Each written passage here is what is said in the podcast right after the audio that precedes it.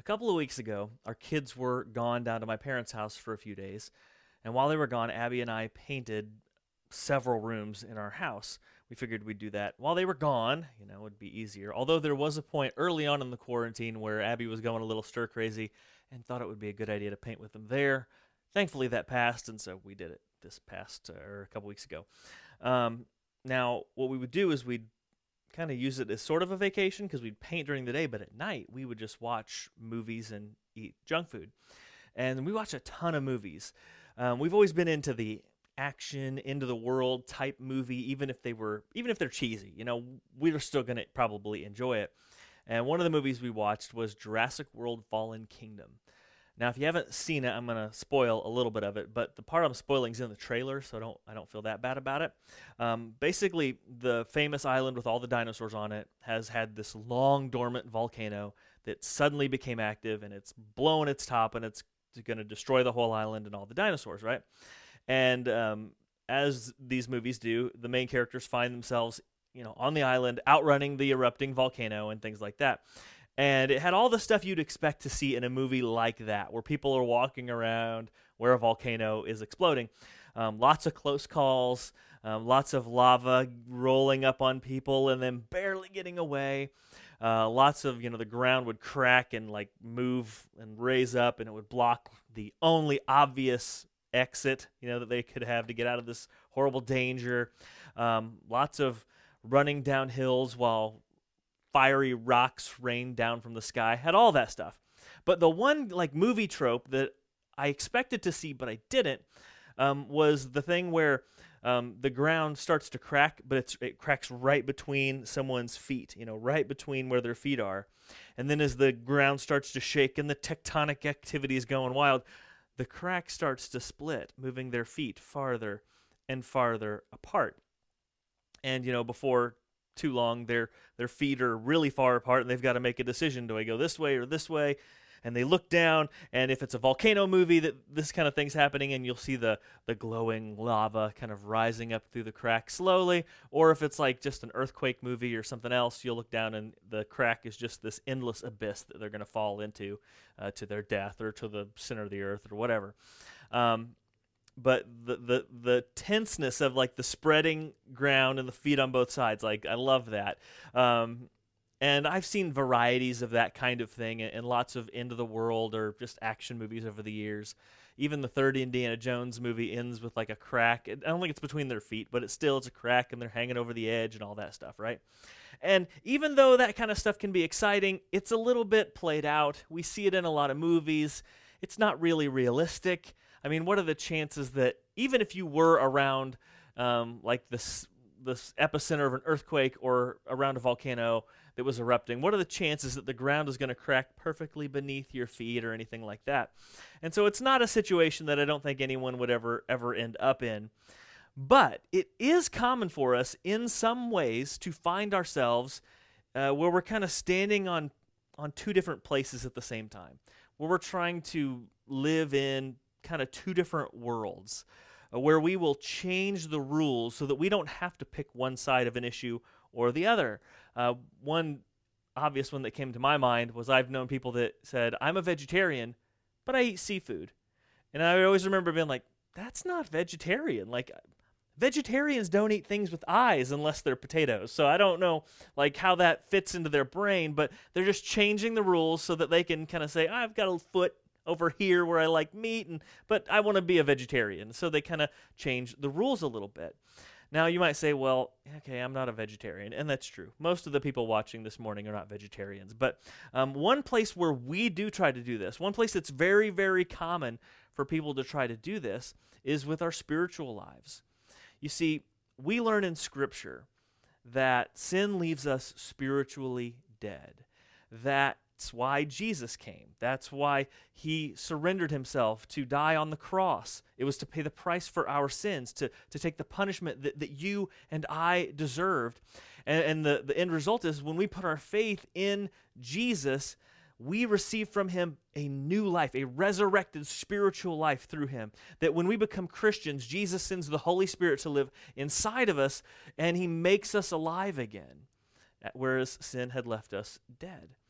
And this new life is meant to be lived not at all like the old life. Okay? The old life is one where we gave in to sin, where we lived often self selfish lives.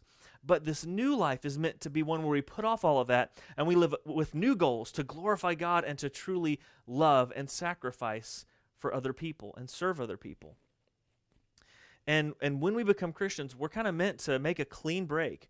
Out with the old, in with the new. Let go of the old, we move on, and we live in this new, different life like Jesus. One of the best passages that shows that we're supposed to kind of leave the old and take on this new is Ephesians chapter 4, uh, starting in verse 22. It says this.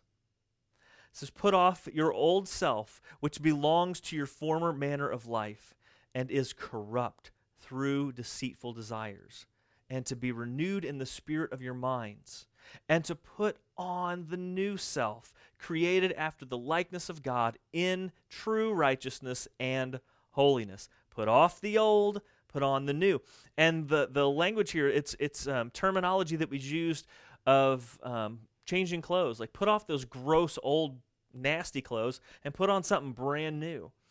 And, and so for Christians, the choice to give your life to Jesus is, in many ways, a, a decision to leave your old life, leave your old way of living behind, and begin living a new way that you're going to learn from Jesus as you go.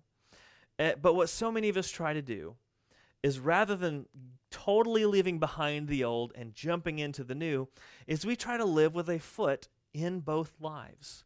We try to have the benefits of both. We try to hang on to our, uh, or, or try to get this new life and the benefits of it, which, namely, mostly what we're concerned with is salvation. We want to make sure that we got our eternity locked up, that we're going to go to heaven when we die. But we want to hang on to the benefits of the old life, namely the control, the ability to just do what we think is fun and, and to, to do what we want to do. Now, what we're going to do today is we're going to get into James chapter 4. And if you've been tracking with this series for a while, you know we're going through verse by verse of the book of James.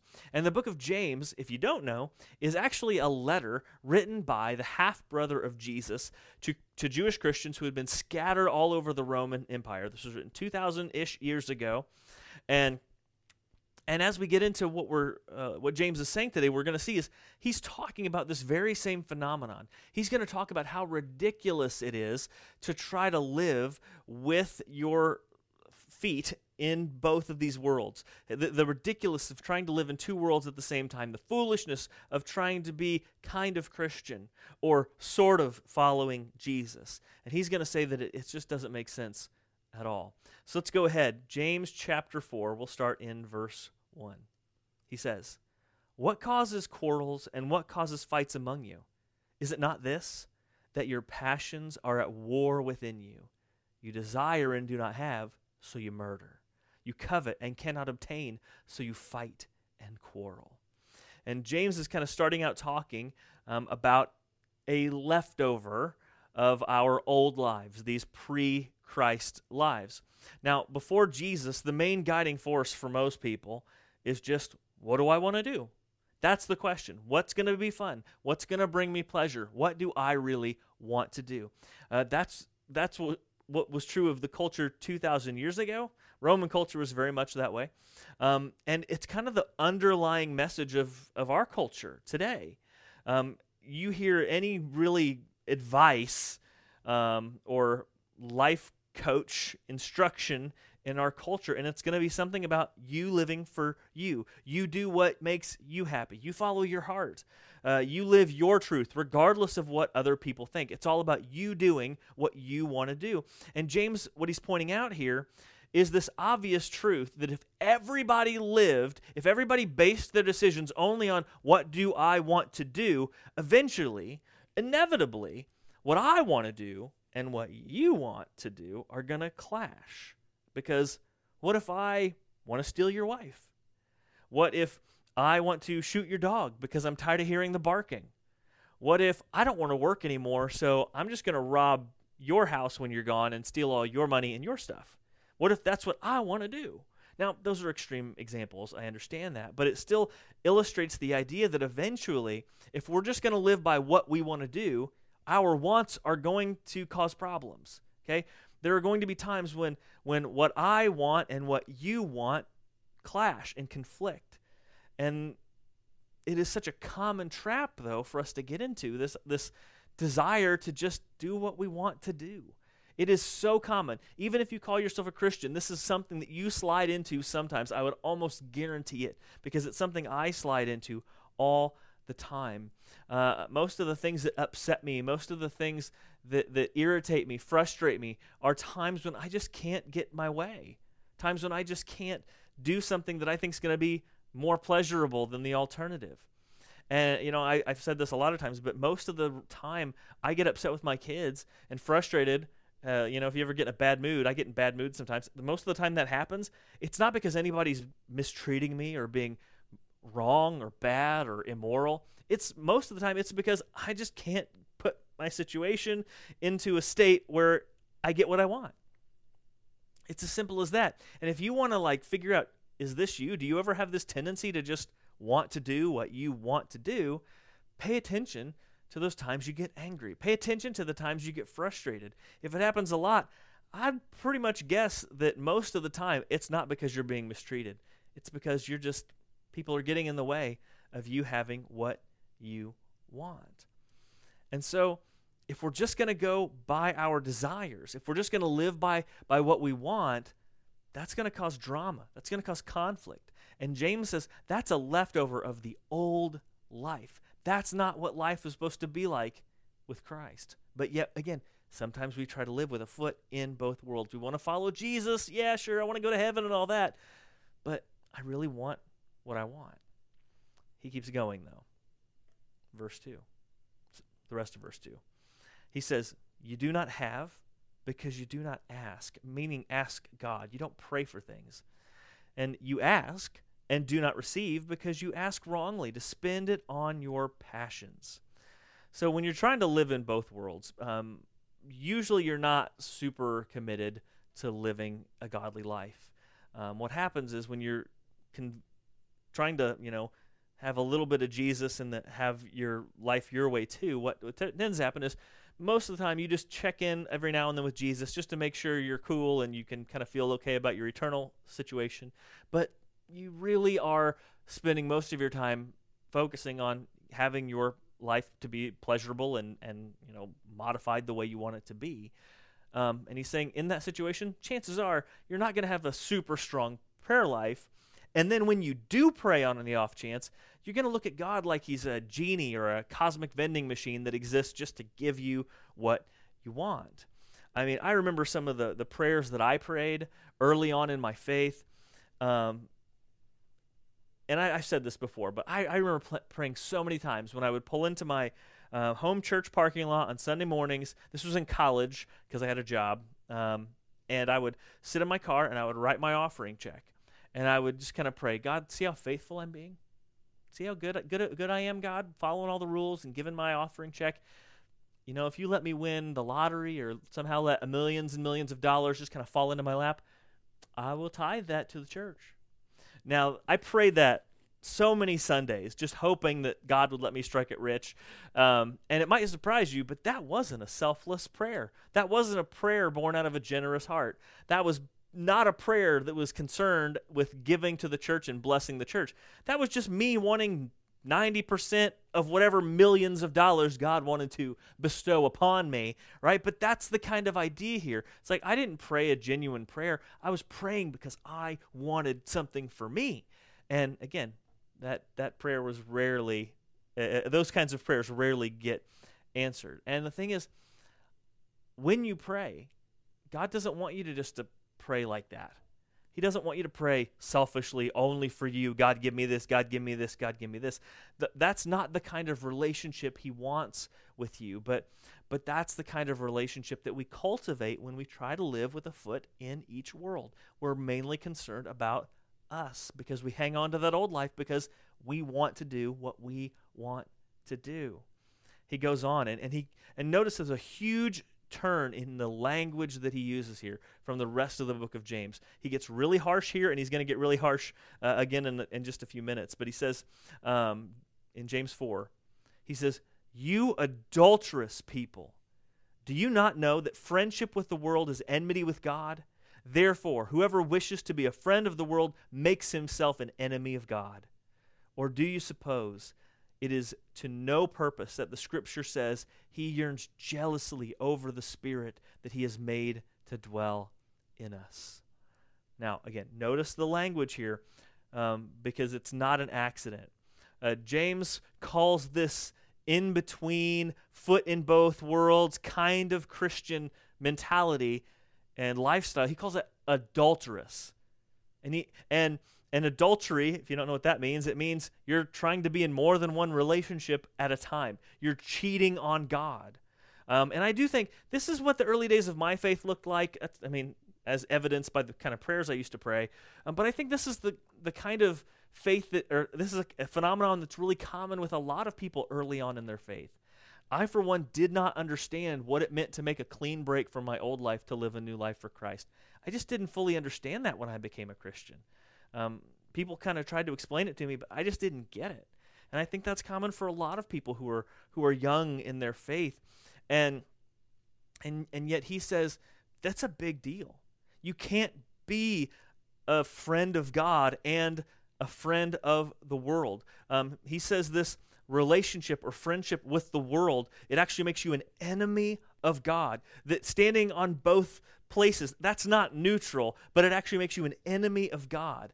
Um, and, and he uses the term friendship with the world. That means that you just kind of adopt all of the culture's values and the cultural mindsets that exist in the world you live in and in the time you live in, rather than letting God show you and reveal to you what is right, what is wrong, what you should be doing, what you should not be doing, letting God lead your life. You just kind of let culture inform you on what, what you should do and, and how to live. And God says, when, or and James says, when you choose to let your culture be the driving force and the, and the driving influence of your life, that makes you an enemy of God. That, yes, you kind of think, well, I'm I'm standing in both worlds, so I'm going to have the best of both. I'm kind of in neutral ground here. James says, No, that's not neutral ground. You've made your choice. Trying to hang on to any part of that old life makes you an enemy of God. There is no neutral stance here. You either go all in and love God with all of your heart, soul, mind, and strength, or you have chosen to be an enemy, to stand as an enemy of God. Neutrality is impossible. You cannot stand with a foot in both worlds. And what I had to learn early on in my faith, and I'm still trying to practice this, is that there is no half in with Jesus. There's no kind of a Christian. There's no such thing as almost all in or kind of in, half in, however you want to say it. That doesn't exist. Our Heavenly Father requires all of us full devotion. There's a, a, a PBS show that um, it's a kids show called Odd Squad and um, Jude was really into it a few years ago, and so we watched a ton of it, as you do, and we watched some episodes over and over and over again. And uh, one of my favorite parts of the show was that they had this parody of a boy band. Um, and they, they popped up several times. It was kind of this recurring joke throughout the whole series. Um, was this boy band, and they had a love song called "Probably," a love song called "Probably," um, and the lyrics were, "I'll probably love you forever. I'll most likely be there by your side. Um, nobody knows what love has in store, but if it's 90%, let's just call it for sure. Uh, I, I, don't, I thought that was hilarious um, because it was such a non committal love song. Like, yeah, I'm probably. I'm probably into the. I'm, yeah, I'm probably gonna stay with you all forever, most likely. And you know, it's like nobody's like gonna be swooning if somebody sings those lyrics to them. Why? Because in our relationships, we want full devotion. Like when we get married to somebody, we want them we want we want all of their love. We don't want part of their heart. We want we want the whole thing. We want a full relationship with them. Um, and we demand 100% of them or nothing. And I don't know why we come to our faith and we act like God would ex- expect or accept any less. Like why would God be okay with half-hearted devotion when we aren't okay with half-hearted devotion? It just seems crazy to me that it took me so long to see that um, and to try to give God so much less. And so James goes on. So he had this really harsh language. Now he kind of softens it up a bit. He's going to get harsh again, but he softens it up, just kind of um, help round out the teaching here. Um, he says, But he, God, gives more grace. Therefore it says, God opposes the proud, but gives grace to the humble. Submit yourselves, therefore, to God. Resist the devil, and he will flee from you. Draw near to God, and he will draw near to you. So even though we can't live in both worlds, and it you know is pretty clear that God is really strict about this, um, God also knows that we're not going to be perfect. There's going to be times when we struggle to give Him our undivided devotion. There's going to be times when we will foolishly sink back into our old way of living, that old life, and the old habits that go with it.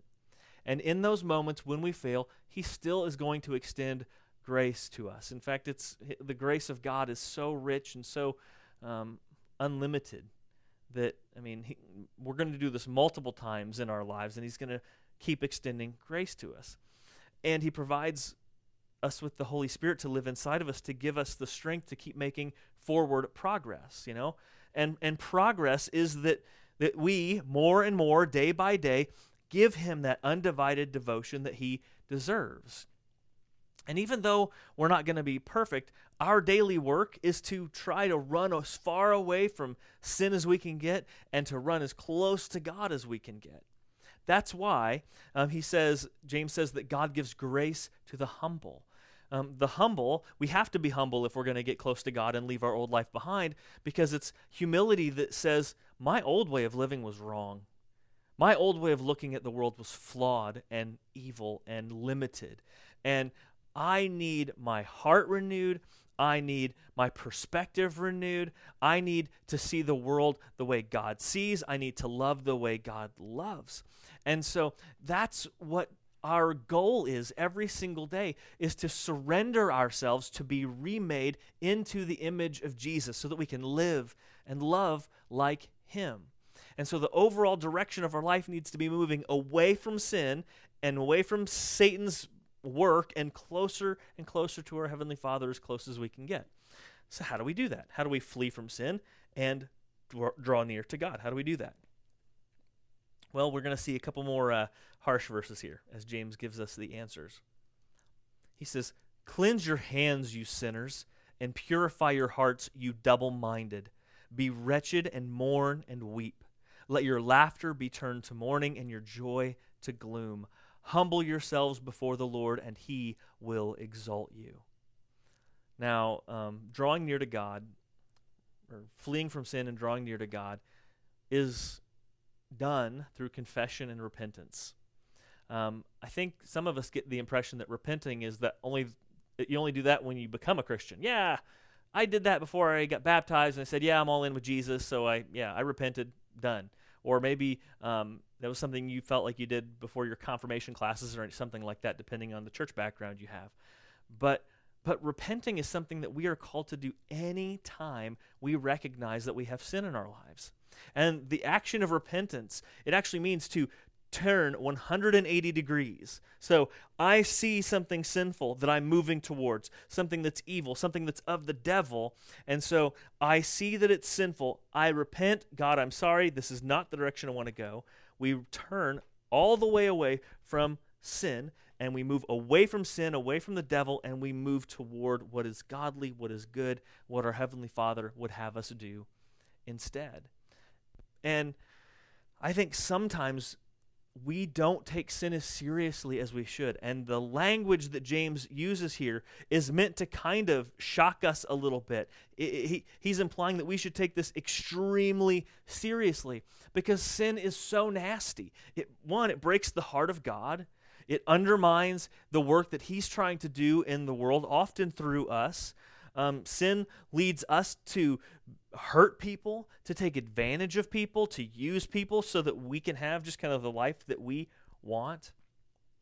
And I think one of the most common ways that, that we tend to straddle this line um, between the old life and the new is we allow certain sins to just exist and thrive in our lives, in our hearts, um, and, and we just don't really do anything about them. We just act like they're no big deal. And you know, we one way that we might kind of convince ourselves that certain sins that we are guilty of aren't so bad is we'll compare them to bigger sins. You know, well, it's not like I murdered anybody. You know, it's not like I kicked a puppy or anything like that. You know, and we kind of compare what we've done to other bad things as if that makes what we've done less bad or makes it acceptable. And so it's easy for us to have smaller sins or what we consider smaller sins in our life that we just kind of let run free. And we'll say things like, well, it's just lust. You know, I'm only looking, I'm not touching. What's the big deal? Or it's just a few white lies. It gets me out of those awkward conversations with my boss and some other people at work, and, and they're never going to find out, so who cares? Or it's only gossip. You know, everyone gossips. That's pretty much the only way people interact at my workplace. So uh, it's it's not going to hurt them and people, and they're never going to find out. And it's really fun to actually kind of you know whisper and gossip about people, especially those people you don't like. And so we'll let certain sins thrive in our hearts. We won't worry about them. We won't feel bad about them. And and we might even say, well, it's you know I'm a Christian, so Jesus is going to forgive me of that anyway. So I don't really need to really worry about them too much because I'll go to church on Sunday or I'll pray and God forgive me and you know, whoo, got them all taken care of. And letting sin thrive in our heart is not acceptable. Again, that's a half in with Jesus mentality not fighting the, the sins that existed in your old life and letting them kind of bleed over into the new, that's not okay. And that's why James uses such strong language here to kind of shake us up out of our complacency. If you've been uh, with us through most of this series, what you've probably noticed, I've pointed it out several times, is that every time James addresses his audience, the people that he's writing to, he says, my brothers or my beloved. He uses these terms of affection, these terms of, of family and relationship. And, and then all of a sudden in this passage, he like turns on a dime and he's like, You guys are adulterous. And how he says, uh, You guys are, are sinners and you're double minded. And he uses these like crazy different, you know, accusative terminology um, because he's like, You guys are trying to be Christian and pagan at the same time. And that is not okay. And we need to see that.